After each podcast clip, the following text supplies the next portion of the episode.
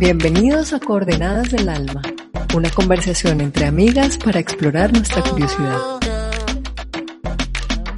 ¿Y a ti? ¿A dónde te lleva hoy tu curiosidad? Hola a todos, bienvenidos a nuestro episodio de Coordenadas del Alma. Hoy estamos como de costumbre aquí, Caro Alonso, Lili Bernal, Chumi Buralle y yo, Goya Zulvaga. Y hoy les traigo una propuesta. Quiero que hablemos del dinero, ¿Qué es eso del dinero? ¿Cómo nos relacionamos con el dinero? ¿Qué nos enseñaron del dinero? ¿Qué aprendimos a través de la vida sobre el dinero? Y bueno, vamos a ver a dónde nos lleva esta conversación. Lili, ¿empiezas tú? Total, aquí estoy firme para conversar eh, del dinero, tremendo tema, Goya. Em, el dinero es una de esas, de esas, de esos conceptos que ha ido cambiando también para mí en el transcurso de mi vida. Yo les cuento que, em, que cuando comencé, eh, o sea, cuando vivía con mis padres, eh, yo tenía dos mensajes contradictorios acerca del dinero. Eh, por un lado había que ahorrarlo y por otro lado había que gastarlo. Entonces, Entonces la vaina era muy difícil. Por un lado, como, como, como que me, me, siempre estuve conectada con la escasez y con la abundancia. Mi madre en la representación de la abundancia total siempre había, eh, con cinco mil pesos se podía hacer, pero de todo, un viaje hasta el, hasta el norte, comprar una mazorca para todo. era como, como una, una cosa muy abundante mucho cuento, mucho, mucha como em, alegría asociada a no tener. Y por otro lado, mi papá, que cada vez que comenzaba el mes, él empezaba a decir que no tenía, no tengo, no tengo, no tengo para la fotocopia de la universidad, no tengo. Entonces había que hacer todas unas negociaciones para con él, porque él de verdad sí tenía.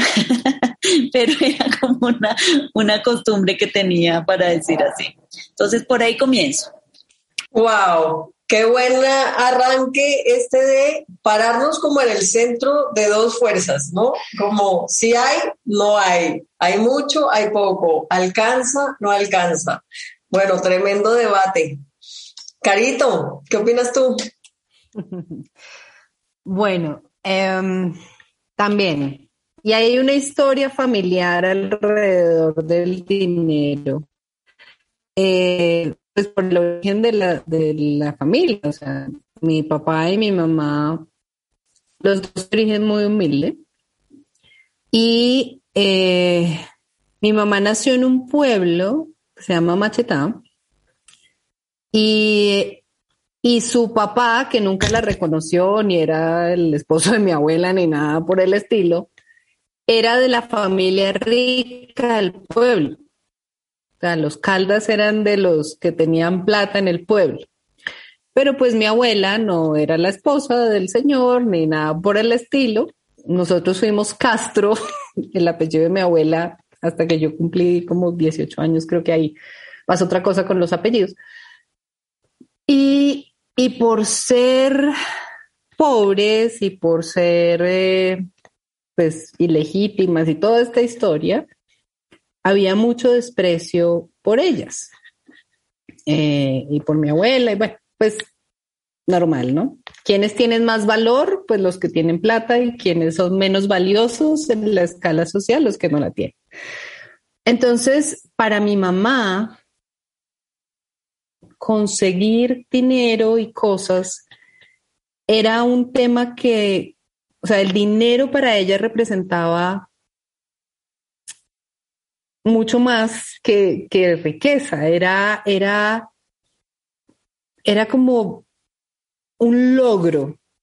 Y les cuento esto, cuando eh, mi mamá se compró su primer Mercedes-Benz, lo primero que hicimos, o sea, se lo entregaron un jueves, hagan de cuenta, y lo primero que hicimos el sábado fue ir a Machetá parquearnos en la plaza del pueblo, bajarnos del Mercedes y, yo sentía que mi mamá estaba diciendo, todos ustedes, para la porra. sí, era como una reivindicación, eh, bueno, Era, era, era una ganancia que iba más allá de, de, pues de tener un Mercedes-Benz. Era, era algo mucho más significativo. Mm, pero después empecé a ver que el dinero se convirtió en un problema para mi mamá. Mm, porque entonces aparece el no es suficiente, la envidia de, o sea, si había alguien que ella conocía que tenía más dinero, ella quería tener lo que ellos tenían, pero no necesariamente porque eso fuera, o sea, la hiciera feliz, no sé, era, era otra cosa. Después, realmente el dinero se convirtió en un problema. Y por otro lado, pues mi papá también, él salió de su casa también muy, muy chiquito y trabajó en muchas cosas, o sea, la historia de mi papá es una historia impresionante también. Em, y empezó a haber un problema en la familia porque la que tenía y manejaba el dinero y era más inteligente con las inversiones y todo era mi mamá y no mi papá. Y entonces ahí también hay todo un tema de, de, lo que el dinero significa más allá del dinero en sí mismo. Y es que para un hombre tener menos poder en ese, en ese ámbito de la existencia comparado con su esposa, pues es un gran problema. Y bueno, entonces digamos que con el tema del dinero, eh, en mi familia hay, muchas cosas asociadas, muchas historias asociadas al dinero que no son sobre la riqueza en sí misma. Eh, y a mí me pasa que yo alguna vez por allá, no sé, como a los 18 años, alguien me leyó la carta astral y me dijeron, usted nunca va a tener problemas de dinero. O sea, no, ni, ni, ni le va a hacer falta, ni le va a sobrar. O sea, como el dinero para usted, no, este en su vida, ese no va a ser el tema. Está el tema de su vida no va a ser. Y yo me lo creí y me lo creo y desde ahí he vivido siempre. Y en realidad el dinero nunca ha sido em, pues algo ni que me mueve, ni que me angustia, como que yo confío en que siempre va a haber y siempre hay para lo que necesito, o sea, como que no tengo un rollo con eso. Pero en mi familia sí ha sido una conversación difícil eh, por todo lo que está asociado a él. Em, y, por ejemplo, ahora que mi mamá murió y mi papá ya tampoco está, pues también murió, em, creo que por primera vez me he sentado a hablar con mi hermano y creo que es una conversación tranquila que los dos podemos tener sobre el dinero. Por primera vez, como que podemos decir, mira, necesito esto, ayúdame con esto, esto es tuyo, esto es mío, no pasa nada, esto es de los dos, sí, o sea, como tranquilos, pero en mi familia esa no era una conversación fácil por, por todo lo que tenía asociado. Wow, claro, qué buenas historias y además qué montón de elementos aparecen aquí. Primero de lo que aprendemos sobre el dinero. Segundo, de cómo vemos el dinero asociado como a cierto poder, ¿no? La familia poderosa es la que tiene y la de poco poder la que no tiene y de repente la que no tenía gana y entonces va adquiriendo un cierto poder que de alguna manera se transforma en problemas y en conversaciones selladas, difíciles, misteriosas. Es como que sí hay una, una capacidad de gobierno del dinero sobre las historias. Bellísimo todo eso que nos cuentas. se me abren mil preguntas ahí eh, en la cabeza. Vamos a ver qué nos trae Chumi. Primero, eh, agradecer la forma por donde entraron a este tema, que no era la que yo eh, había pensado introducir. Estaba pensando por otro lugar, pero me parece que una bonita forma de honrar este tema es hablando de, de nuestras familias y de dónde viene el tema del dinero en nuestra vida, porque indudablemente la percepción que tenemos del dinero es aprendida de toda la experiencia que desde chiquitas hemos, hemos tenido en nuestras familias. Yo vengo de abuelos inmigrantes, como ya les he compartido, eh, por el lado de mi padre libaneses, por el lado de mi madre yugoslavo, abuelo yugoslavo de la antigua Yugoslavia. Y son personas que llegaron a estas tierras con una conversación muy diferente a la que hoy en día tenemos nosotros los herederos, digamos. Porque eran conversaciones de llegar a una tierra nueva, como decimos en Colombia, con una mano adelante y una mano atrás porque los inmigrantes llegaron a estos países así. Eh, y así empezó la historia culturalmente en mi familia. Por el lado libanés, mi papá eh, fue un niño que, hizo todo lo que hizo empezando de absolutos ceros. Eh, mis hermanas cuentan historias de mi padre, como empezó todo lo que hizo vendiendo cigarrillos en la calle y eso era lo que mi papá como libanés hacía en el Ecuador y luego en el Ecuador donde nació y luego cuando llegó aquí a Colombia, llegó a Cali y empezó a crear todo lo que hizo eh, con su trabajo empezando de ceros. Por el lado de mi abuelo yugoslavo también empezó de ceros. O sea, en mi historia había un empezar de cero en cuanto a dinero se refiere. Y fíjense que creo Ahora escuchándolas, llegué a eso. Creo que eso lo tengo instalado en mi ADN. La posibilidad de hacer que las cosas sean posibles. No que caigan del cielo, sino que las cosas se pueden hacer. Y creo, y les agradezco profundamente a mis padres, que eso es un aprendizaje que viene de ellos. Mi mamá era una mujer gozona a morir, organizadísima con lo que tenía como creo que soy yo también, pero gozona. Se gozaba tanto todo que si uno veía a mi mamá pensaba que tenía muchísimo más de lo que tenía, monetariamente hablando, porque se lo gozaba así.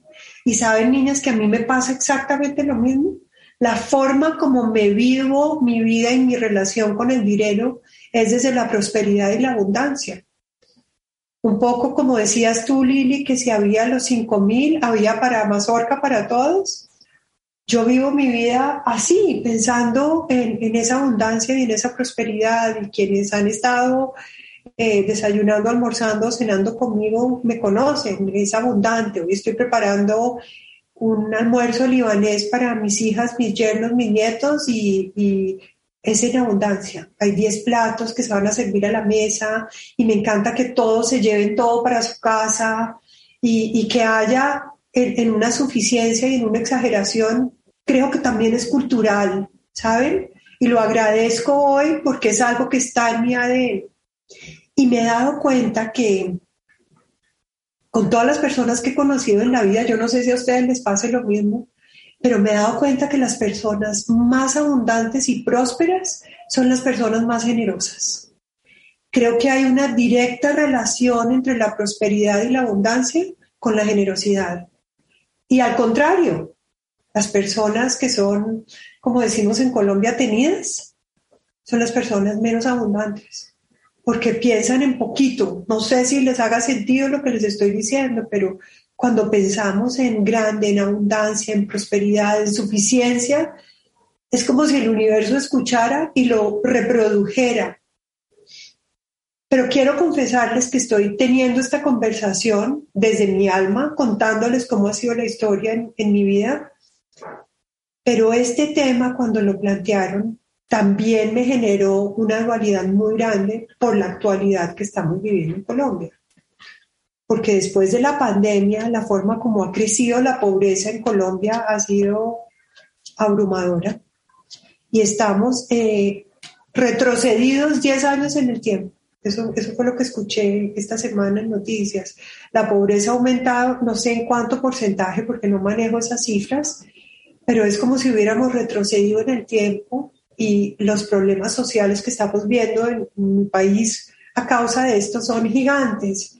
Entonces tengo mi corazón en, un estado de dualidad en esta conversación del dinero, porque les estoy hablando de la prosperidad, la abundancia en mi vida y tengo el dolor grande de país que tengo. Entonces, por ahí va mi conversación hasta ahora y ahora les comparto otra, otras cositas sobre el dinero que, que me llegan. Pero quiero oír tu mirada, Goya. Gracias, Chumita, qué bonita historia. Eh, eh, definitivamente muchos puntos claros, ¿no? Todas trajimos ese origen del aprendizaje, cómo lo vemos en nuestros padres y lo adoptamos de alguna manera en nuestras vidas, cómo aparecen elementos de esos que parecen cero conectados, como la migración, ¿no? No tengo nada, vuelvo a empezar, y cómo eso se queda grabado en una capacidad instalada de, ok, pues volveré a empezar y conseguiré lo que parece imposible de conseguir, pero también aparece una cierta culpa de cuando estoy más cómoda que el resto, y, para nosotros que hemos vivido eh, y que somos de un país de tantísimas diferencias, donde, donde están los extremos más dolorosos de la escasez y más escandalosos de la abundancia, pues siempre estaremos en esa contradicción de alguna manera y aparecerá esa, esa culpa y ese no saber qué hacer y no saber cómo aportar y no saber cómo ayudar. Eh, creo que esa siempre es una vocecita que nos resuena por ahí. Y bueno, yéndonos al origen, yo les voy a traer una descripción de cómo ha sido mi relación con el dinero que siempre me ha traído mucha curiosidad. Y es que mi relación con el dinero es como esa relación de cuando uno era adolescente y tenía un novio que no le gustaba a los papás. Es una cosa que a mí me fascina, me atrae, me parece interesante, yo me le quiero acercar pero me voy a lo que tengo instalado de, mi familia de origen y son todos los cuestionamientos.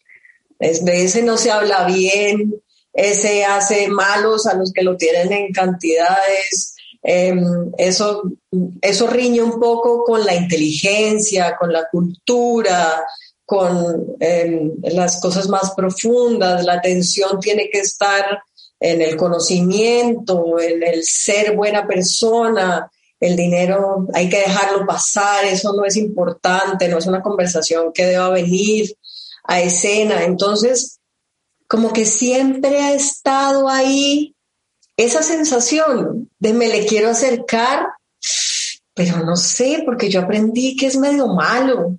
Hay malas historias le, pasan cosas feas a los que se le acercan, incluso aparecen riesgos, ¿no? Si te vas con él, vas a ponerte en peligro. Y esas vocecitas resuenan permanentemente por ahí. Y bueno, ustedes saben cómo era eso del novio que no les gustaba a los papás, ¿no? Entonces era súper atractivo y uno quería hasta irse a escondidas a verse con el personaje pero sí lo hacía sentir un poquito mal y lo hacía cuestionarse cosas. Y cuando ya se separaba del individuo y se despedía, empezaba a decir, mm, ¿y si es verdad todo lo horrible que dicen de este personaje? Y yo estuve cerquita, ¿y será que a mí me va a hacer daño? Entonces, así ha sido mi historia permanentemente. Estoy cerquita, estoy lejos. Me sobra, me falta. Tengo, no tengo. Así de intermitente como esa relación adolescente con el tipo prohibido. Por ahí va mi conversación. Lili. Espectacular lo que estás diciendo, Goyita, porque mm, eh, me pensé en los ricos también lloran. como que, Tal cual. Como que, hay, hay, hay, algo relacionado con el dinero que es como suntuoso, espectacular, no hay, no hay, eh, todo se soluciona con el dinero. O sea, hay una cantidad de juicios que asociamos a, a, tener dinero. Eh, o a gastarlo, o a, tener las cosas lindas, finas, eh, todas esas cosas que, que, que están asociadas al, al, adquirir cosas a través del dinero. Y, mm, y también Chumi habló de algo que me, que me, que me, me conectaste con el dinero desde otro lugar. Eh, yo trabajé muchos años en programas de superación de la pobreza, Chumi. Yo tuve la posibilidad eh, que mis padres me dieran una, una, buena universidad y, era una universidad jesuita, entonces ahí nosotros hacíamos mucho trabajo social y, y yo tuve eh, como esa vocación social se despertó y cuando yo llegué a vivir a Chile, yo llegué por un programa de intercambio de voluntariado para trabajar con programas de superación de la pobreza. Eh, había trabajado en Colombia también en eso y entonces siempre he estado como asociada a, a, como, como que yo sentía que algo de lo que yo recibí tenía que entregarlo también, como que era una cosa de ida y vuelta. Y así me he relacionado siempre con el dinero. Yo soy muy generosa con mi dinero. Yo cuando tengo, voy, entrego, doy, em, apoyo. Y, siento que también cuando yo no he tenido, viene de vuelta. Eh, y yo aprendí también algo, algo en, un, en un, una vez que estuve viviendo en Londres, que ahí sí que no tenía, perdimos la plata con el novio que yo tenía, perdimos el dinero que teníamos todo completo, eh, desde pasando en un barco, se nos quedó la plata ahí, hasta... sí, horrible, horrible, les veo las caras, así que me están haciendo como, no, ¿cómo se les perdió? Todo completo. Entonces, eh, él tuvo que devolverse y yo me quedé, pero me quedé con 172 dólares para vivir, o sea, me alcanzaba para terminar la semana. y entonces, no sé, la, yo empecé como a, le, dije a la señora donde estaba viviendo si le, si le podía eh, limpiar la casa, eh, conseguí con las chicas que, que, hacíamos el curso de inglés eh, si ellas tenían algún trabajo, entonces terminé haciendo aseo en la casa de unos judíos, después empecé como a, a intentar hacer las joyas que a mí me gustaba hacer en esa época y empecé a vender joyas, o sea, como que recursiva, como que ante la falta de dinero, toda mi creatividad se expandía, pero increíble, y las redes, y buscar amigos, y entonces mira, y acá, y hablar, y contar, y contar que no tengo que tal. Eh, así ha sido con el mundo del dinero, como que cuando no tengo, aparece, me muevo, eh, y me gusta recordarlo, porque ahora que estoy como en un trabajo fijo, que me da la plata, que no sé qué, como que se me olvida esa mujer audaz que tengo y que, y que no me voy a morir de hambre, eso yo lo tengo clarísimo. De hambre no me muero en ningún lado del mundo, ni siquiera si no hablo, o sea, me ponen así en un lugar y yo voy y hago algo que, que, genere, que genere dinero. Me gustan las ventas, tengo una habilidad también ahí que, que es bien bonita y que está asociada como a, a esto de, de atraer atraer el, el, dinero. Y creo que es una energía el dinero, una energía que si nos apegamos a ella nos, nos deja rígidos y si la botamos también estamos haciendo algo que, que, no corresponde. Es como, como que necesitamos encontrar ciertos equilibrios en el flujo de ir y venir. Entonces eso por ahí eh, me, me aparece en este momento. Qué belleza, Lili. Me encanta eso del movimiento, como lo pintas, el de como la reciprocidad de dar y recibir, de, moverlo y ver cómo regresa, ¿no? Como de dejarlo flotando, pero hacerse cargo de, eh, lindísimo como lo pintas. Y claro que ahí se nos sale a todos el, el espíritu de movimiento cuando no está, sin duda. Carito. Bueno, bueno, estoy así como fascinada con, esta conversación y me aparecen un par de cosas a propósito también de lo que han dicho. Una es como esta diferencia entre querer atesorarlo y querer como disfrutarlo y compartirlo. Como que eso establece una relación distinta.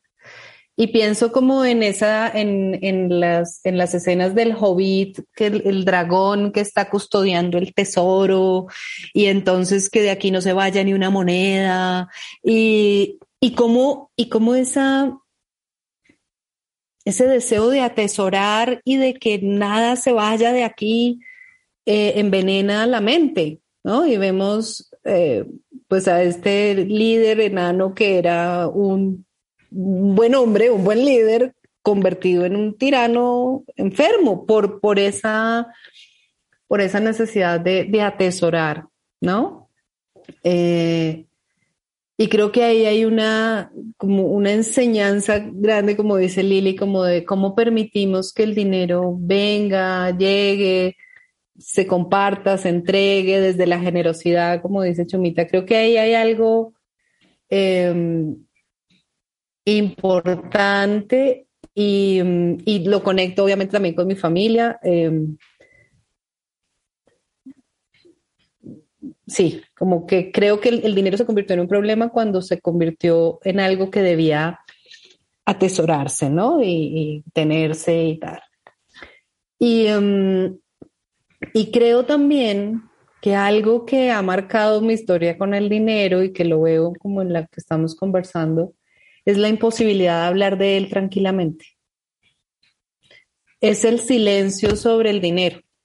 Es como, porque todo lo que se cubre con una capa de silencio, lo que sea, se, se vuelve algo sospechoso, malo, eh, no sé qué. Sí, no, el, el silencio y la imposibilidad de poner la conversación tranquila sobre la mesa, creo que es lo que enturbia un montón la relación con el dinero. No poder decir que lo tienes o no poder decir que no lo tienes. No poder decir que te, pues, que te interesa ganarlo y conseguirlo. Eh, y no poder decir que no te interesa. O sea, no sé, como que poder tener esa conversación, poder decir, ven, esto que vamos a comprar, ¿cómo lo hacemos? Yo tengo esto, tú tienes esto, ¿cómo lo ponemos? ¿Cómo compartimos? ¿Cómo hacemos? en, en mi familia había mucho silencio alrededor del dinero. Y, mi mamá siempre tenía como las platas ocultas. Eh,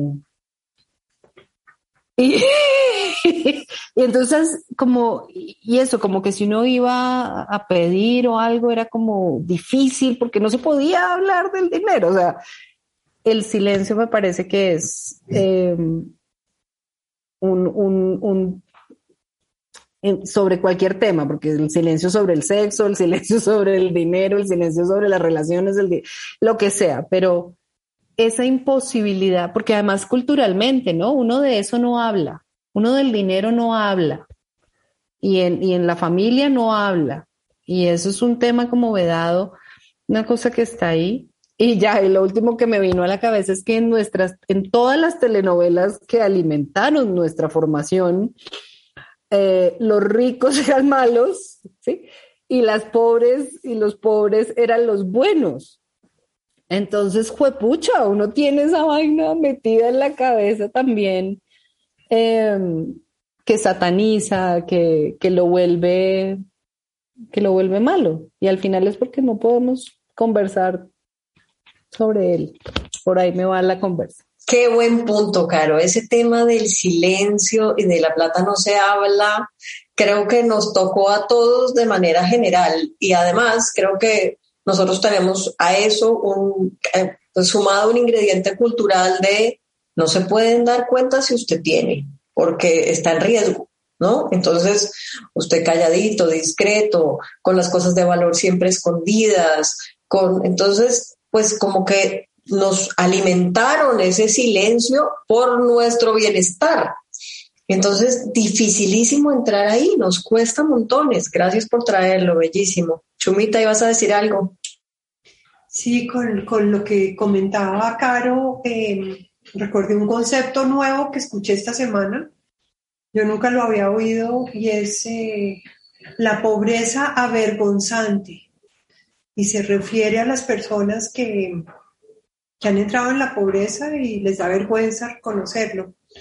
Y es eh, súper interesante ese tema. Y lo recordé al escucharte, Caro, y también eh, pensé que las personas más generosas que han estado alrededor de mi vida han sido las personas que menos tienen. Y eso me parece algo precioso. Y todo lo contrario, y lo pongo así sin necesidad de decirlo, pero todo lo contrario también sucede. Y es muy linda ver la generosidad de personas que tienen dificultad en, en tener con qué compartir y sin embargo comparten lo que tienen y eso es bellísimo.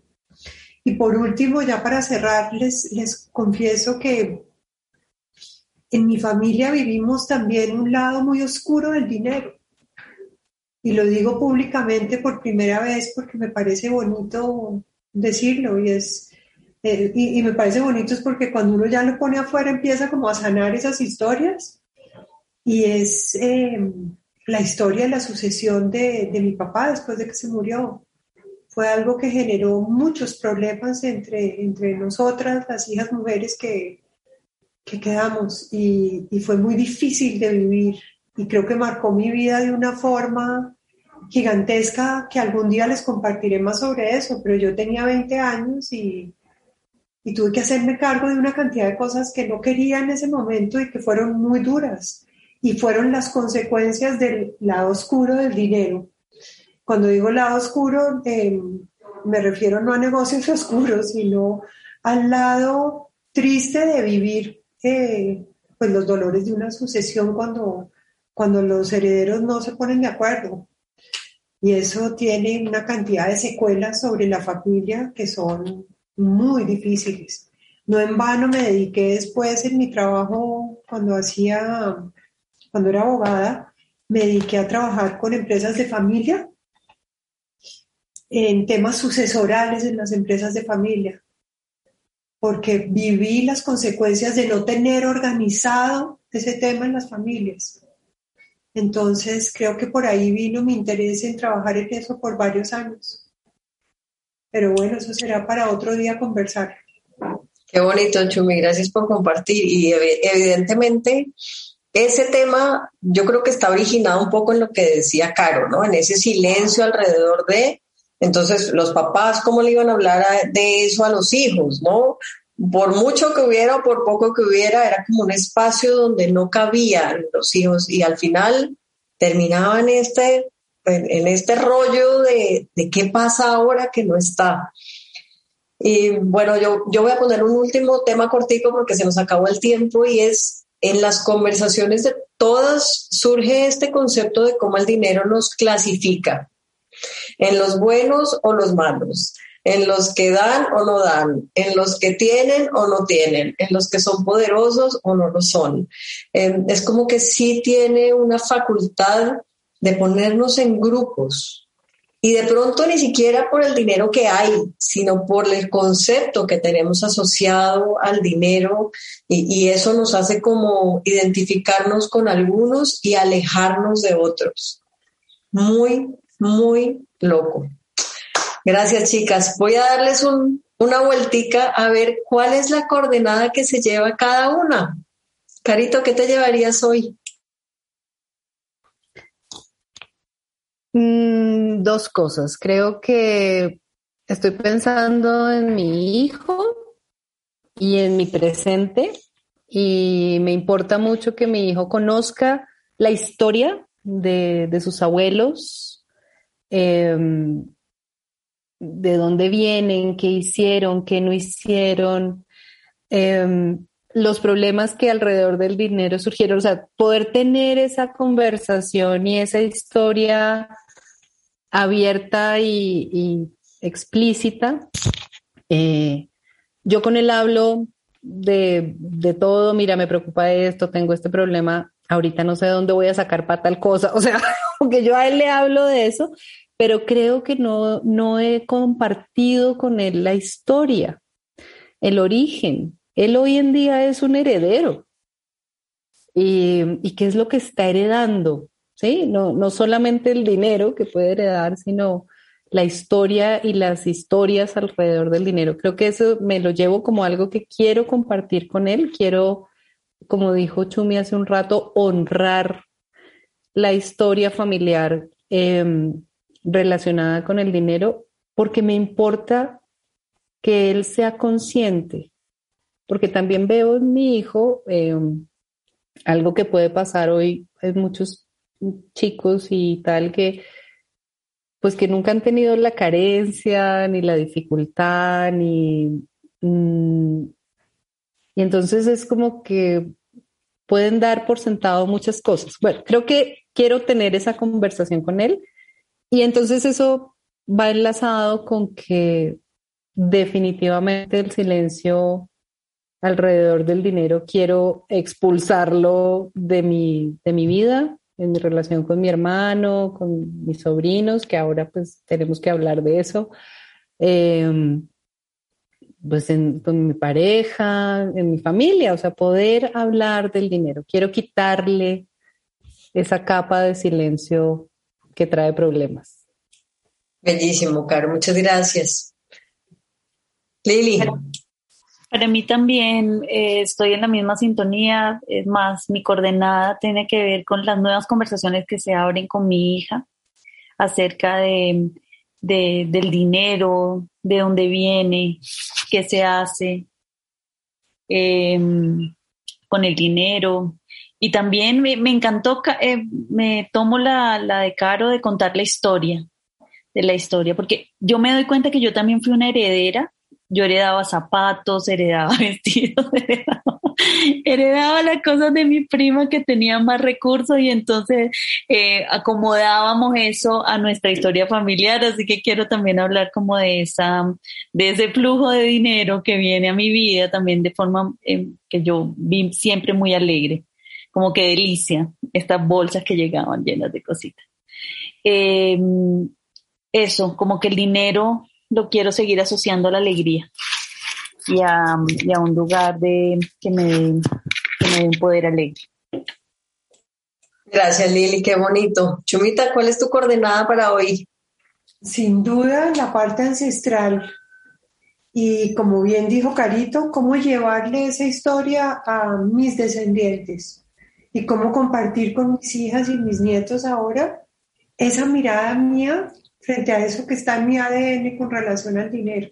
Son conversaciones que me doy cuenta que no he tenido y las nuevas conversaciones sobre el dinero van a ser con ese matiz. Eso me llevo. Buenísimo.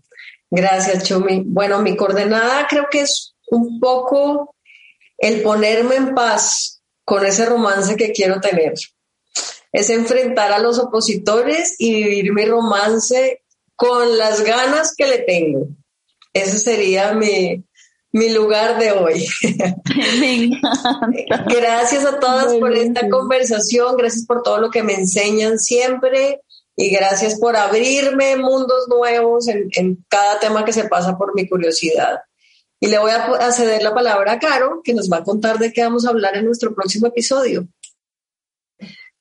Gracias, Goyita. Eh, um, bueno, creo que nos cae como anillo al dedo para seguir enlazando nuestras conversaciones. Yo les quiero proponer una conversación sobre el perdón. Y mm, una conversación sobre lo que entiendo que es el perdón, que básicamente es revisar muchas de las creencias que tenemos. Y creo que, por ejemplo, hay muchas cosas que perdonar a nuestra historia con el dinero, así como a muchas otras historias. Entonces, quisiera invitarlas a conversar sobre el perdón como, como un acto de reconciliación eh, con la historia, que nos abra posibilidades distintas para el futuro. Espectacular, Caro. Gracias por esa invitación. Nos vemos la próxima. Gracias a todos por estar aquí. Nos vemos. Un abrazo. Gracias. Chao.